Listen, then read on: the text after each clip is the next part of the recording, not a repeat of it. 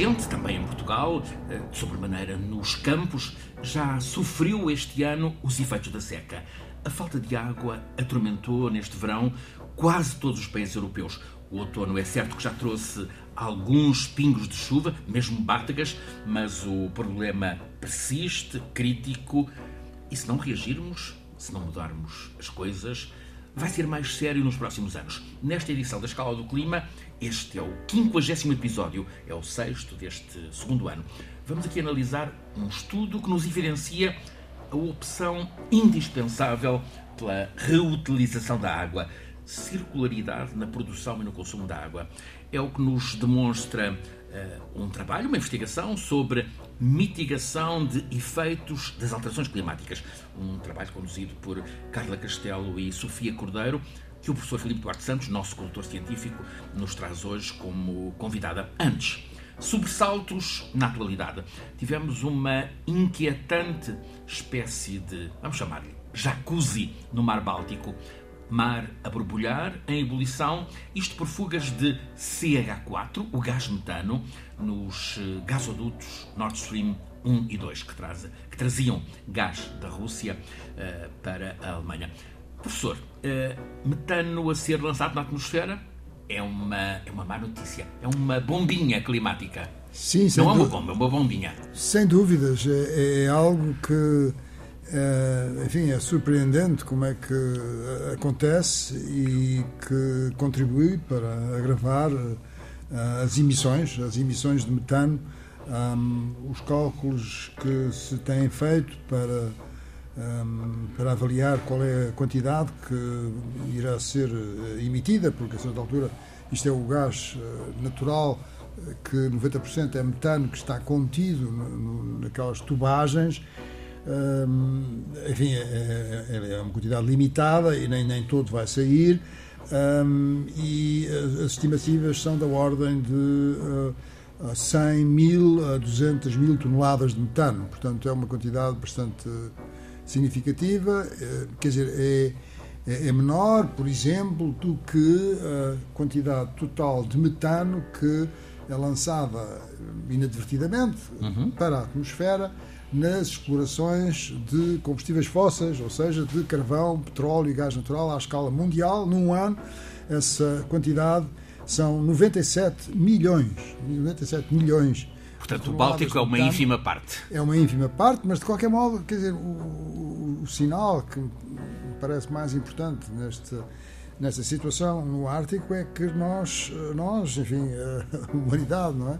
Sem haver uma cooperação uh, entre uh, uma cooperação uh, geoestratégica, geopolítica entre os, entre os países, as coisas vão ser cada vez mais difíceis, não é? Portanto, a cooperação geoestratégica entre os grandes países, as grandes potências mundiais, era algo que é algo que é muito desejável e que iria uh, encurtar o caminho para a descarbonização à escala global. E neste ano, em vez de avançarmos como chegou a pensar-se que seria possível, estamos a retroceder. Estamos a retroceder, mas não só nas relações entre o Ocidente e a Rússia, mas também nas relações entre os Estados Unidos e a China e, bom, e e na medida em que os Estados Unidos arrastam consigo o Ocidente.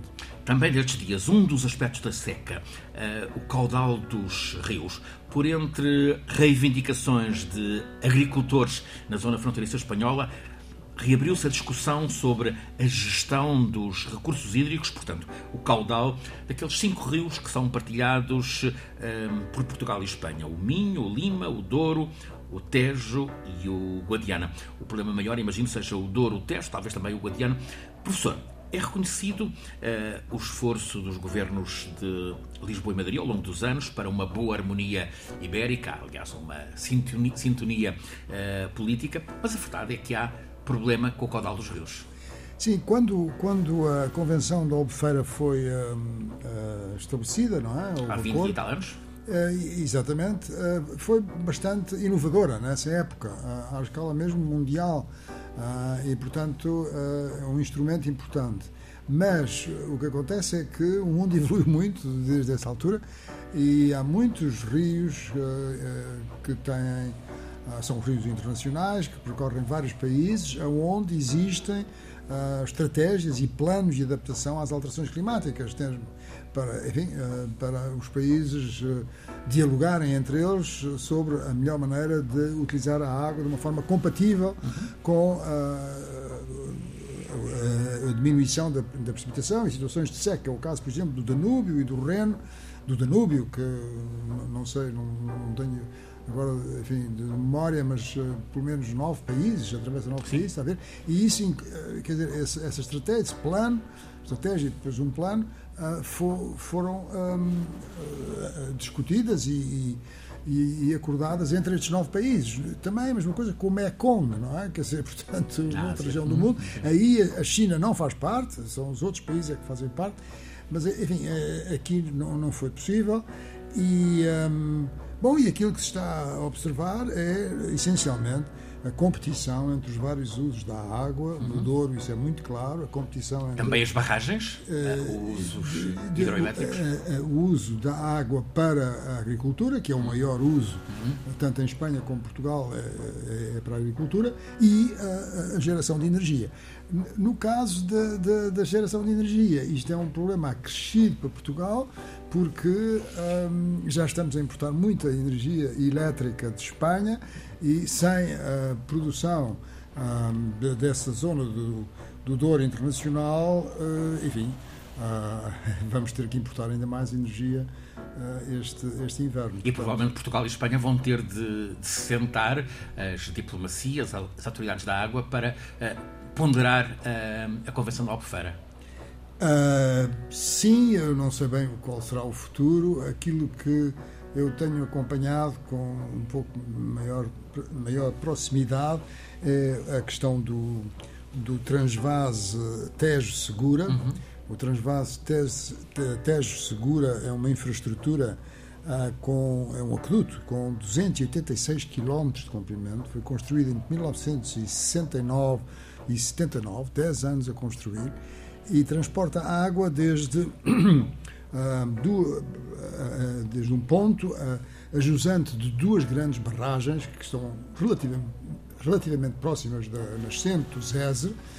Um, e essa água é transportada toda esta distância, são 600 hectómetros cúbicos, até à região do, de, de, Alicante, de Múrcia e de uhum. Almeria e permite que haja 132 mil hectares de agricultura de regadio, uh, chamada Huerta da Europa.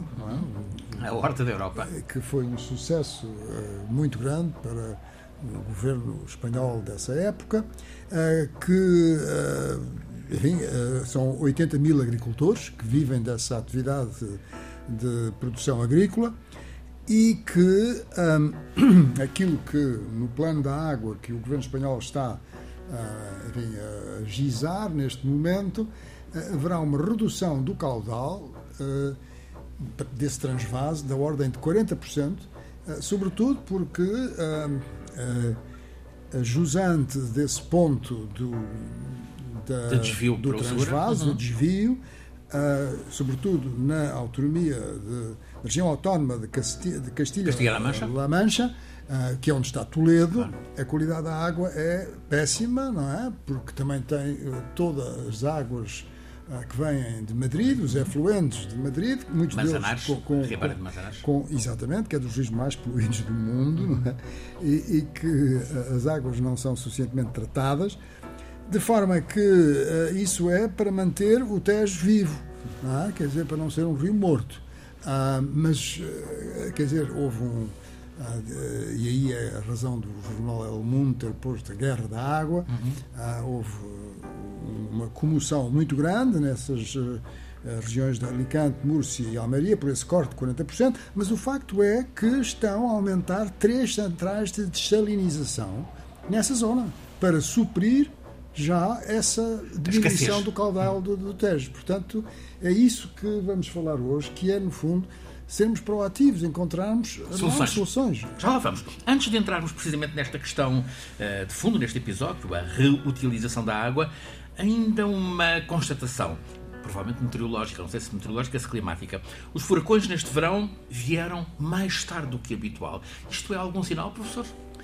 Uh, A, a, minha, eu não sou especialista uhum. na, na, área de, dos ciclones tropicais, uh, mas uh, a sensação que eu tenho, a impressão que eu tenho, mas enfim, outras pessoas terão também uh, talvez este mesmo ponto de vista, é que nós ainda sabemos muito pouco sobre o mecanismo de formação destes, destes ciclones eh, tropicais.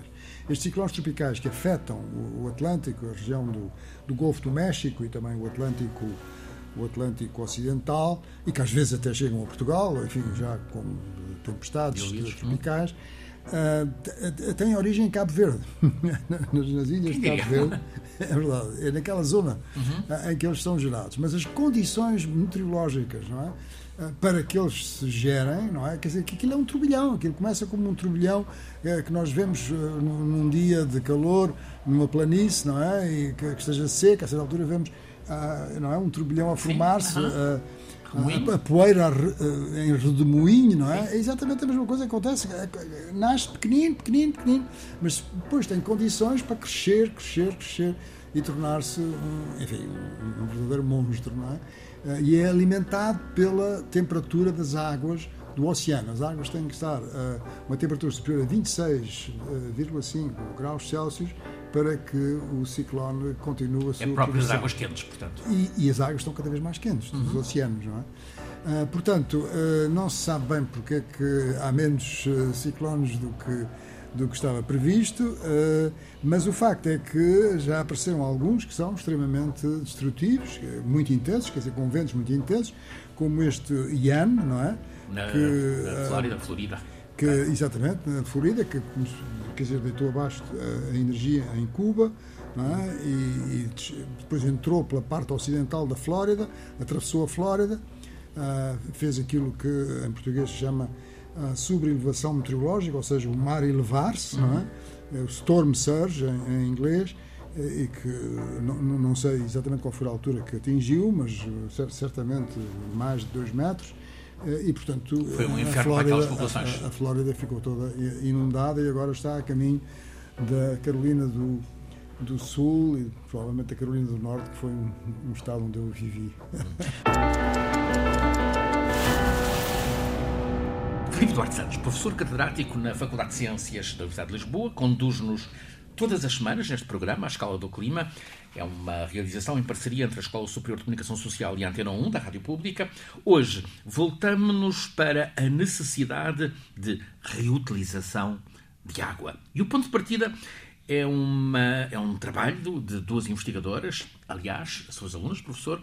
Eh, uma delas, Sofia Cordeiro, está aqui connosco. Quer apresentá-la, professor? Sim, sim, tenho um grande prazer em, em, em o fazer. Sofia. A, a Sofia Cordeiro a, foi assessora do vereador da Estrutura Verde, Ambiente, Clima e Energia na Câmara Municipal de Lisboa, onde desenvolveu. É licenciada em Biologia Vegetal Aplicada, desenvolveu a sua atividade como investigador nas áreas da biologia celular e do desenvolvimento e, e também e, e, eh, em comunicação de ciência, comunicação de ciência, tendo depois adquirido experiência em áreas uh, como a comunicação, marketing e gestão de projeto na área da educação, das tecnologias da informação e do empreendedorismo e inovação nos setores público, privado e associativo. E esteve ligada a, a várias redes, como a European Green Capital Network, C40, que é um conjunto de 40 cidades uh, que tem uh, a ação climática planeada, Eurocities e, enfim, outras. Atualmente é, um, está na ADEN, uh, que é a Agência para a Energia, Uh, e está relacionada com as redes uh, europeias uh, de energia e, portanto, enfim, uma pessoa que está muito dentro destes assuntos da energia e do clima, mas com uma formação em biologia. Além disso, é uma excelente aluna que tive muito prazer de, enfim, de, de ter e de conversar com ela durante este ano. Bem-vinda, bem-vinda, Sofia. Este, este trabalho que traduz a investigação que conduziram a Sofia e a, e a Carla tem data de agosto de 2022, portanto, um trabalho uh, está a sair do forno. Título: Reutilização da água, um imperativo inadiável, promover circularidade na produção e consumo de água na área metropolitana de Lisboa. Sofia, como é que foi desenvolvida, como é que foi desenvolvido este trabalho, esta investigação? Muito obrigada antes de mais e muito obrigada pelo convite do professor para estar aqui. Um, é acima de tudo uma honra poder ter uh, estas, estas aulas e o programa de doutoramento permitir-nos de facto dois semestres de partilha de conhecimento e de, do tanto que, que, que, temos ainda para saber. Este trabalho foi feito numa, uh, de facto como uma monografia uh, neste doutoramento e dedicámos-nos a este tema porque de facto o tema da água é um tema que nos deve preocupar a todos, porque efetivamente nesta introdução começámos por falar da seca e da seca tremenda que nos afeta, da partilha da água entre países e da forma como isso afeta as relações políticas e, uh, entre, entre os diferentes países e, e, a tensão que provoca, porque de facto é um bem tão essencial, uhum. e depois de tempestades uh, enormes uh, que estamos cada vez mais sujeitos por via das alterações do sistema climático. E de facto, esta preocupação um, eh, tem que nos convocar aqui a uma reflexão, porque em climas, em particular em climas como o nosso, como o Mediterrâneo, em que nós temos cada vez uh, menos uh, precipitação, portanto, temos cada vez menos água uh, disponível, disponível nos sistemas superficiais, mas ao mesmo tempo temos cada vez mais eventos extremos de precipitação, ou seja, este tipo de tempestades uhum. um, e que vamos cada vez mais sofrer. E, portanto, a gestão da água é fundamental para garantir um equilíbrio que permita que continuemos a ter água para o consumo humano. E o consumo humano aqui não é só a água da nossa torneira, mas é também a agricultura, a produção de energia, a indústria e, portanto, todos estes usos carecem de muita água e é fundamental gerir a água. E, portanto, este trabalho focou-se numa alternativa à água, à captação de água superficial ou subterrânea, uh, para algumas finalidades. Eh, e podemos discuti-las, podemos falar de, das várias opções, porque de facto eh, nos parece que, há um, que é um imperativo poder aproveitar esta fonte de água alternativa antes até de pensar noutras soluções como por exemplo a desalinização, uhum. que é uma solução bastante interessante e que certamente fará parte do futuro da gestão da água. Mas, Mas antes disso, antes disso hum. podemos, temos outras alternativas. A vossa, a vossa pesquisa incidiu sobre a área metropolitana de Lisboa. Grande parte da área metropolitana é zonas quase exclusivamente uh, urbanas, mas há também zonas, zonas uh, rurais. Sentiram que há esforços, há boas vontades para resolver este problema? Sim, há um grande trabalho já eh, realizado, uh, uh, mas ainda há muito por fazer. Portanto, devemos sempre reconhecer tudo o que já foi feito, apesar de não deixarmos de ter mais ambição. A área metropolitana tem duas realidades muito distintas. Portanto, a zona norte é abastecida pela barragem de Castelo de Bode uhum.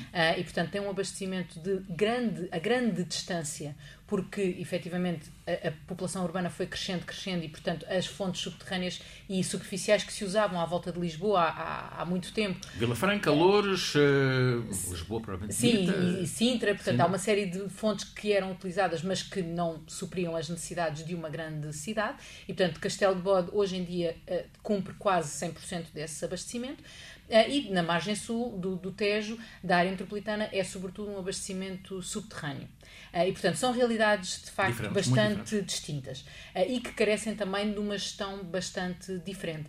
Uh, o que acontece uh, na área metropolitana é que uh, ainda temos muito pouca reutilização da água. Portanto, a reutilização da água é essencialmente o fechar de um ciclo a nível urbano. Ou seja, nós temos o abastecimento, recebemos uhum. a água, consumimos para as diversas finalidades, depois descartamos no sistema de gestão de saneamento e o saneamento vai tratar a água e uh, nas, sua, etares. nas e na sua grande maioria depois descarrega no meio ambiente, ou seja, Uh, deita, deita no Rio fora. Tejo, deita fora, entre aspas. Apesar do deitar fora também ser importante, porque temos que manter uma boa qualidade nas massas de água e no ambiente, que ela faz também falta nesse, nas zonas úmidas, etc. Portanto, há esse, essa linearidade no consumo ainda, é muito a lógica que ainda existe uh, no país. Apenas menos de, de 2% da água que é tratada nas hectares volta a ter algum tipo de utilização. Contudo, ela já é descarregada no meio ambiente com uma qualidade que permite que ela seja reutilizada em vez de ir diretamente uhum. para o rio, numa lógica de economia circular como aquela que aplicamos a uma série de, à, reciclagem de materiais, etc. Defendendo este trabalho, eu vou, vou ler um, do texto. Sendo a irrigação um dos maiores potenciais de reutilização de água, seja urbana ou agrícola, coloca-se o desafio de dimensionar os sistemas de produção de água para reutilização para a totalidade do ano. Ora, como é que isto deve ser feito? Ora, a irrigação é efetivamente um dos maiores usos, tanto a irrigação agrícola, que é uhum. o maior consumo que temos em qualquer sítio do mundo, aliás, como é uma porcentagem muito maior? Sim, a nível mundial, a irrigação, a agricultura representa 70% do consumo de água. Uhum. Portanto, apenas 70%. Sim, 20% é utilização para a indústria, sendo que uma grande parte desses 20% são a utilização para a produção de energia, portanto, a indústria para a produção de energia, e um, uh, os outros 10% é que são para consumo humano direto, digamos, a água para beber. Os 70% para o, para o campo são, uh, se, uh, se, faltam, é dramático, é, é o campo que não tem, que não tem vida e uh, são os animais que, não têm, que não têm acessos alimentares e, e resolver a sede. É, é, é, a água para a agricultura é obviamente muito importante, mas também há formas de tornar mais eficiente a agricultura e há um grande esforço nesse sentido para tornar mais eficiente a agricultura no sentido de necessitar de menos água e utilizar espécies mais adaptadas, utilizar espécies que estão adaptadas àquele clima com hum. menor hum. pluviosidade, portanto tudo isso pode contribuir. Mas efetivamente aqui, o que, e nós sempre que possível, a, a, a tónica deve ser posta na eficiência, ou seja, devemos sempre tentar quando temos um consumo de água, seja o nosso consumo em casa, o consumo de um município, o consumo da agricultura, a primeira medida que devemos tomar é tentar reduzir esse consumo, portanto, uhum. fazer poupanças. Uhum. Sempre que não pudermos, e poupanças pode ser, por exemplo, como se fez eh, em, em, em Lisboa, a EPAL é a pioneira nisso, reduzir as perdas nas redes de distribuição. Portanto, é pequenas decisivo. perdas, decisivo. E somos uma das melhores cidades, uma das melhores regiões no mundo, porque efetivamente reduzimos muitíssimo com uma combinação de tecnologia para detectar fugas mais rapidamente e depois, de uma, do ponto de vista da operação, rapidamente encontrá-las. O professor tem repetidamente chamado a atenção para isso, para, as, para os desperdícios, para as perdas de água, zonas do país onde as perdas estão acima dos 30%. Exatamente, e, e essa água não é contabilizada sequer, não é? Quer dizer, muita dessa água não é contabilizada, portanto, nós, uh, são cálculos que são feitos, mas que não estão uh, substanciados. Em tempos de escassez, em. Em, em, em números, não é? quer dizer, porque não há registros exatamente qual é a água que, que, que de facto se perde, não é? Que, é que, que, que, existe, que está disponível, mas que, mas que não, é, não, não é medida. Faz-se um cálculo entre aquilo que é captado na origem não é? e aquilo que é pago na fatura uhum. dos consumidores. E é, o cálculo, é, só esta diferença é que dá a ideia a perda, das perdas. Claro. Mas não se sabe, nunca se consegue chegar a um valor exato. Mas são muitas, há, há cidades no mundo que têm perdas de 70%.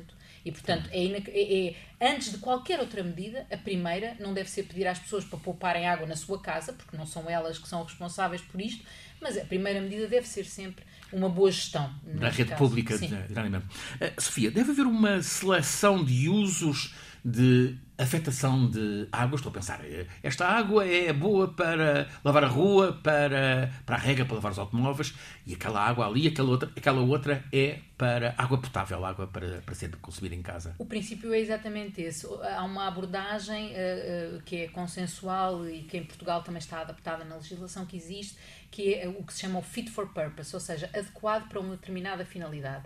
Uh, nós, a água para consumo humano, nós trazemos-la, por exemplo, em Lisboa, uh, de Castelo de Bode, trazemos-la de 150 km de distância, portanto, gastamos energia, materiais, químicos, para a tratar, para a transportar, para a fazer chegar com boa qualidade à torneira. Não faz sentido pegar nessa água e usá-la para uma finalidade que não carece de uma qualidade tão elevada, como, uhum. por exemplo, lavar as ruas, irrigar um jardim ou, uh, ou lavar carros, lavar o, as, as, carruagens do, do, comboio ou do metropolitano. Claro. E, portanto, esse tipo de utilizações podem perfeitamente ser supridos com uma água que não tem a qualidade para o consumo humano direto, mas que tem qualidade para não, e não provoca, não tem nenhum risco para esse tipo de utilizações. E a reutilização, neste momento em Portugal, está-se a fazer um pouco nesta lógica. Mas não é impossível fazer o tratamento da água residual e, portanto, fazer o tratamento do nosso saneamento a um ponto dela ser potável. Há muitos países no mundo, já há muitos exemplos, por exemplo, a Namíbia, pioneira desde os anos 60, que faz reutilização potável da água, porque não havia água em Vindouek, por exemplo, que é uma das cidades que tem há uhum. mais anos, Uh, não havia água uh, e, portanto, o custo de. E, e, água para consumo humano temos sempre que ter. E, portanto, há aqui uma fonte. Nós temos sempre saneamento porque temos sempre que beber água. E, portanto, se tivermos um sistema de saneamento, vamos ter sempre água residual tratada. E esta abordagem, portanto, Vindoué, que é um dos exemplos mais eh, usados no mundo, Singapura é um exemplo muito conhecido. Só tem trazido aqui muitas vezes o caso de Singapura, Singapura. onde a água uh, do autocolismo uh, entra na, no circuito total. Exatamente. Toda, toda, para beber mesmo. Exatamente, para beber, que é um tratamento terciário. Mas só, só mencionar que uh, um, na ilha de Porto Santo, onde existe uma central de desalinização uhum. desde 1980, agora estão a fazer a reciclagem desta água, está a ver? Exato. Portanto, a água vem do mar, não é? É desalinizada e depois eh, é utilizada é nos mais diferentes usos. Uh, e, e, depois essa água é. Continua a ser utilizada. Continua a ser utilizada, hum. está a ver? Quer dizer, e portanto, ah, bom, quer dizer, e Portugal consegue fazer isto. Agora, no continente. Esta, esta, reutilização é muito importante por, por uma questão que, que temos tenho discutido bastante com o professor um, e, e, que tem a ver com uh, um, uh, o facto de nós vamos ter cada vez mais incerteza na nosso, na, no abastecimento de água. Ou seja, uhum. vai haver mais incerteza na precipitação e, portanto, vai haver uh, mais incerteza naquilo que vamos ter de disponibilidades hídricas. A reutilização liberta-nos um pouco da incerteza, porque lá está, mesmo com um custo elevado, nós vamos sempre encontrar Há mais matéria-prima. Um mínimo, vamos sempre encontrar um mínimo para beber, mesmo que tenhamos que ter um custo mais elevado. E portanto, esse mínimo que nós bebemos e utilizamos nas nossas atividades será, pode ser sempre reutilizado. Essas tarefas de preparação da reutilização devem estar atribuídas, por exemplo, às etares? Ou, ou essa, essa é uma questão também muito interessante, porque, uh, por, com o exemplo, o exemplo da área metropolitana de Lisboa. Na, na, área metropolitana de Lisboa, a tratar de abastecimento, distribuição, uh, recolha do saneamento e tratamento das águas residuais, temos um total de 19 entidades diferentes. Uhum. E, portanto, há aqui um, uma dificuldade de, de, de, de, governança nestas, obviamente que pautadas por uma regulação comum, pautadas por uh, objetivos nos planos nacionais comuns. Toda a gente que passa pela Avenida de Ceuta, eh, junto a, a, ao aqueduto, conhece aquela estação de tratamento. É das maiores já, já do país, percebeu, claro. Uma das maiores do país, uh, e também Prémio Valmor, que é importante que uma estação tratamento não tem que ser uh, um, um, algo descontínuo claro, ou desintegrado do seu é? ambiente, é hostil. Hum? É um, é um prémio Valmor porque está muito bem integrada, com zonas residenciais à volta uh, e sem perturbação. E uh, é efetivamente estas 19 entidades têm que colaborar entre si, mas muitas vezes há aqui, pode haver uh, conflitos de interesses entre as próprias atividades de, de, umas e outras entidades. Temos aqui câmaras municipais, serviços municipalizados, empresas privadas, empresas públicas, empresas públicas participadas pelos municípios, portanto, há uma multiplicidade. Essa coordenação um, parece-me que pode ter ainda, há aqui caminho para, para haver uma, uma melhor coordenação estratégica para que, de facto, se, este fecho do ciclo urbano depende de ligar este abastecimento ao saneamento. E essa ligação institucionalmente não existe. Eh, e, portanto, falta aí também eh, fechar esse elo do ciclo eh, com alguma articulação, que existe e trabalham, obviamente, muito em conjunto, Tenho... mas falta, falta ainda um pouco para, para fechar o ciclo nesse lado. Tenho a percepção, professor, não sei se, será, se é uma percepção adequada, que esta é uma das zonas de grande, de grande progresso no Portugal democrático. Uh, nestas últimas décadas, as, uh, o poder local fez avançar muito a qualidade do saneamento. Sim, isso, quer dizer, Portugal, Portugal é um exemplo a nível internacional eh, no que respeita à qualidade da água. Nós hum. tínhamos nos anos 60 uma qualidade da água muitíssimo má e havia uma mortalidade muito elevada, quer dizer, a esperança de vida à nascença era mais baixa, uh, devido, devido uh, em parte, em parte uh, a esse facto. E, e fizemos um percurso notável. Em, em relativamente pouco tempo. E também temos uma percentagem de água um, tratada uh, muito grande, das, das, mais elevadas na União Europeia, 90 e tal por cento. Sim. Mas simplesmente depois não fizemos a reutilização dessa água tratada. Como disse a Sofia, muito bem, essa água não é, vai para o meio ambiente, uma parte é realmente necessária, não é? Mas há muita dessa água que pode ser reutilizada. Em, em, em Espanha, uh, 27% de das, de, dessas águas eh, reutilizadas têm tratamentos terciários, o que significa que podem ser usados para funções mais nobres, como seja até beber essa água. Mas há uma coisa que, que, que a Sofia mencionou que eu acho que é muito importante, é que esta, eh, esta metodologia não é, de, de reciclar a água uhum. não é? De, de, aplicar a economia circular à água, de fazer reciclagem das águas residuais urbanas, diminui a incerteza, dá segurança. A pesquisa da, da Sofia Cordeiro e da Carla Castelo aponta uh, a necessidade de concretização de infraestruturas. Que infraestruturas são essas? Portanto, quando nós temos uma etar, ela descarrega no rio. Uhum. O que nós precisamos de fazer é que ela descarregue no rio, mas que a seguir tenha alguma uh, uh, infraestrutura que permita que a água uh, possa ser reencaminhada para os sítios onde ela faz falta. E, portanto, normalmente, uh, os sítios onde ela faz falta podem ser, uh, por exemplo, lá está, campos agrícolas, quando estamos perto da agricultura, mas podem ser, por exemplo, parques e jardins na cidade. Podem, pode ser um aeroporto, um terminal portuário em que haja veículos para serem lavados. e, portanto, isso carece de tubagem que leva essa água para os sítios onde ela pode ser utilizada. E também, por outro lado, podemos ter aqui uma abordagem que, do ponto de vista do ordenamento do território, olhe para as zonas onde temos estas hectares e onde temos grandes aglomerações urbanas, muitas vezes não temos agricultura logo ao lado, eh, mas se calhar temos vazios urbanos e se calhar devíamos olhar para, para aquelas atividades que precisam de água. Uh, e uh, tentar ao máximo fazer colocá-las na proximidade. por exemplo, dou um exemplo curioso e interessante que é a, há uma loja da, da IKEA, passa publicidade em Loures, que se instalou ao lado de uma estação de tratamento de águas residuais. E ao, em vez de ver este vizinho do da etar, que é sempre uma coisa vista como algo hum. negativo Olha, e que se deve esconder e olhar de lado, em vez de ver este vizinho como algo negativo, houve um encontro de, de vontades e de, e, de, e de, capacidade também.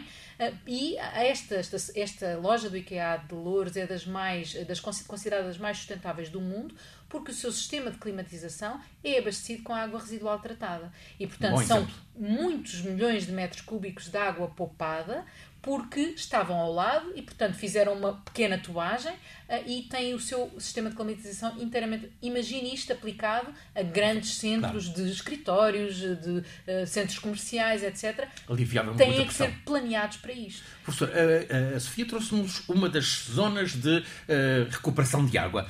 A outra, e o professor tem insistido várias vezes, a desalinização. Temos de pensar na desalinização em Portugal. Uh, penso que vai ser uh, inevitável. Uh, Israel desaliniza 95% da água que consome. bom, é, é, isso. Nós, enfim, estamos confrontados com esta questão da, da, da mudança do clima e, e um dos efeitos é, é, a diminuição da precipitação em climas do tipo mediterrâneo, em particular no Mediterrâneo, e, portanto, temos que nos adaptar, não é? Quer dizer, temos que nos adaptar a um clima diferente e, e, olhar para a frente, não é? E, e ser proativos e, e, ter esperança no futuro, não é? E, essa esperança passa por ter água, quer dizer, a água é um bem essencial, não é? Essencial. Nós não vivemos sem água, nós somos a maior parte do corpo é água, quer dizer, eh, a é vida, a vida é realmente água e portanto eh, este aspecto é, é, é, é crucial. A desalinização, uh, o PRR, não é? o Plano de Resiliência, não é? De, de, que está Suportado pela União Europeia? Da União Europeia, exatamente, está previsto no âmbito de, de, das despesas enquadradas nesse plano a construção de uma central de desalinização no Algarve, mas eh, precisamente também eh, a informação que eu tenho do, do Ministério do Ambiente e da Ação Climática é que eh, está-se já a pensar noutras centrais de desalinização no, no, nosso país. Só para dar uma ideia, em França, em França, perdão, peço desculpa, em Espanha, um, a Catalunha tem? há cinco, são uh, 5 milhões de metros cúbicos de água desalinizada por dia. É? São, são produzidos um, e isto seria suficiente para abastecer uma população de 34 milhões de habitantes. Portanto, estamos a ver, quer dizer, não. não, não é um dizer, recurso é, é, é, um recurso, quer dizer, tem problemas, mas quer dizer. Eh, bom, nós prepara-nos para enfrentar a seca. Mas, mas é, mas temos é que enfrentar e, e, sobretudo, informar as pessoas de que há soluções. Mas, mas é fundamental que um recurso destes não nos deixe com a, percepção errada de que o recurso é infinito porque a desalinização, para mim, tem esse problema. Eu acho que antes da desalinização devemos fazer tudo para. Porque a desalinização pode deixar a ideia de que então não é preciso tratar das perdas na rede, porque temos o mar que é infinito, então não é preciso reutilizar, porque temos o mar que é infinito. Isso também consome energia e também consome recursos e consome água. E, portanto, eh, eh, portanto é, é importante que isso não, não dê a percepção errada de que o recurso é infinito e que não é necessário cuidar de todas as outras. Portanto, é uma abordagem complementar de último recurso, de última linha. Quando numa ilha pode ser muito difícil ter outra uh, solução que não a desalinização, uh, ou uh, em sítios com uma escassez muito elevada, como nós nos arriscamos a ter. Portanto, a desalinização estará no nosso futuro, mas eu diria que deve ser o último recurso. Sofia Cordeiro, trazida hoje pelo professor eh, Filipe Duarte Santos, que é professor catedrático na Faculdade de Ciências da Universidade de Lisboa e que nos conduz todas as semanas neste programa A Escala do Clima. É uma realização, já o disse, em parceria entre a Escola Superior de Comunicação Social e a Antena 1 da Rádio Pública. Está em difusão rádio no FM e no streaming da Antena 1 todas as quartas-feiras a seguir às notícias das 11 da noite. Depois, sempre disponível em podcast no sítio RTP Play. A escala do clima. Este é o eh, quinquagésimo episódio, o quinto deste segundo ano. É um programa feito por Alice Vilaça, Nuno Portugal, Paulo Cavaco, Pedro Sousa, por mim, Francisco Sena Santos, sempre do professor Filipe Duarte Santos, que é o nosso condutor científico, e hoje também como convidada Sofia Cordeiro.